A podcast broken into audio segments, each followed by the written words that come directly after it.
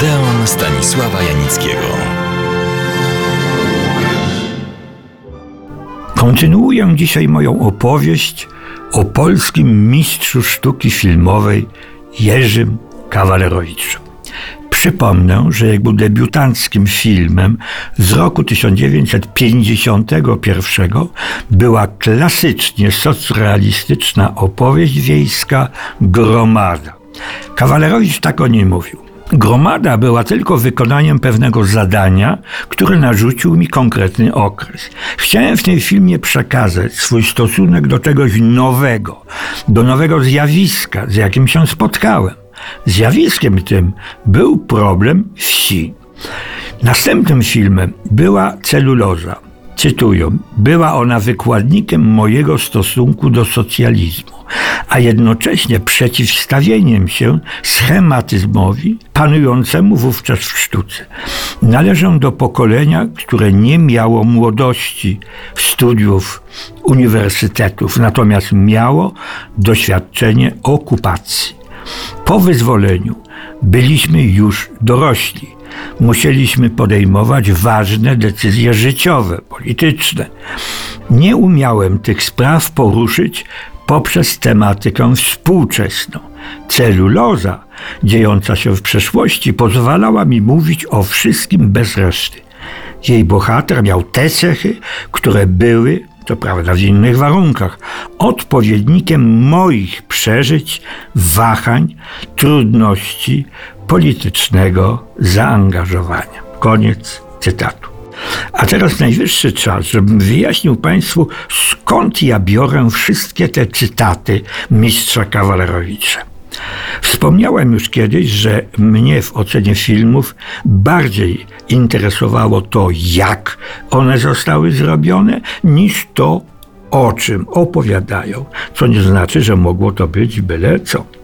Nastały lata 60. Mówię o sobie. Pracowałem już wtedy w dziale krajowym tygodnika Film. Rozmawiałem z ludźmi filmu pisałem o ich pracy nad filmami i tak dalej, i tak.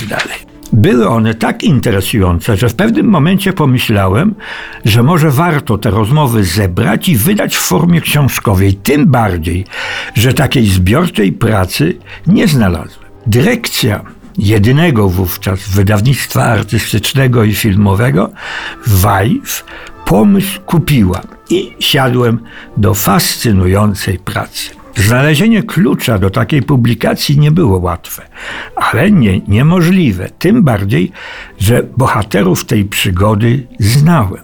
Przyjąłem taki oczywisty klucz, że reprezentowane muszą być wszystkie główne zawody filmowe. I tak, scenarzysta Jerzy Stefan Stawiński, jeden z twórców polskiej szkoły filmowej. Przykładowo kanał, Zezowate Szczęście, Eroika, Zamach. Ciekawostka, razem też z Aleksandrem Fordem napisał scenariusz do Krzyżaków. Reżyserzy, no to bez komentarzy. Andrzej Munk, Andrzej Wajda i nasz bohater Jerzy Kawalerowicz oraz Stanisław Lenartowicz. Operatorzy. Stara przedwojenna szkoła Stanisław Wol. Nowa szkoła Jerzy Wójcik. Aktorzy. Zbigniew Cybulski, Gustaw Holoubek, Tadeusz Łomnicki, Lucyna Winicka. Kompozytor Andrzej Markowski. Z Andrzejem Wajdą spotkałem się po raz pierwszy podczas realizacji przez niego pokolenia sceny wesołego miasteczka pod murami płonącego i mordowanego warszawskiego getta. Wtedy byłem po raz pierwszy na planie filmowym. W 2016 roku odbyliśmy naszą ostatnią rozmowę o jego, czyli Wajdy, niezrealizowanych projektach filmowych. Z Andrzejem Munkiem rozmowa była świetna, ale trochę trudna. Ta jego inteligencja. Z Jerzym Kawalerowiczem cały czas teraz, już bez niego rozmawiam.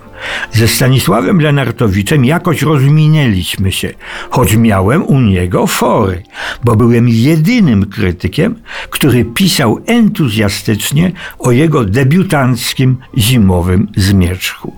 I największa pionierska rewelacja Andrzej Markowski, kompozytor, wszechstronny, ale o wszystkim myślący oryginalnie, także o muzyce filmowej.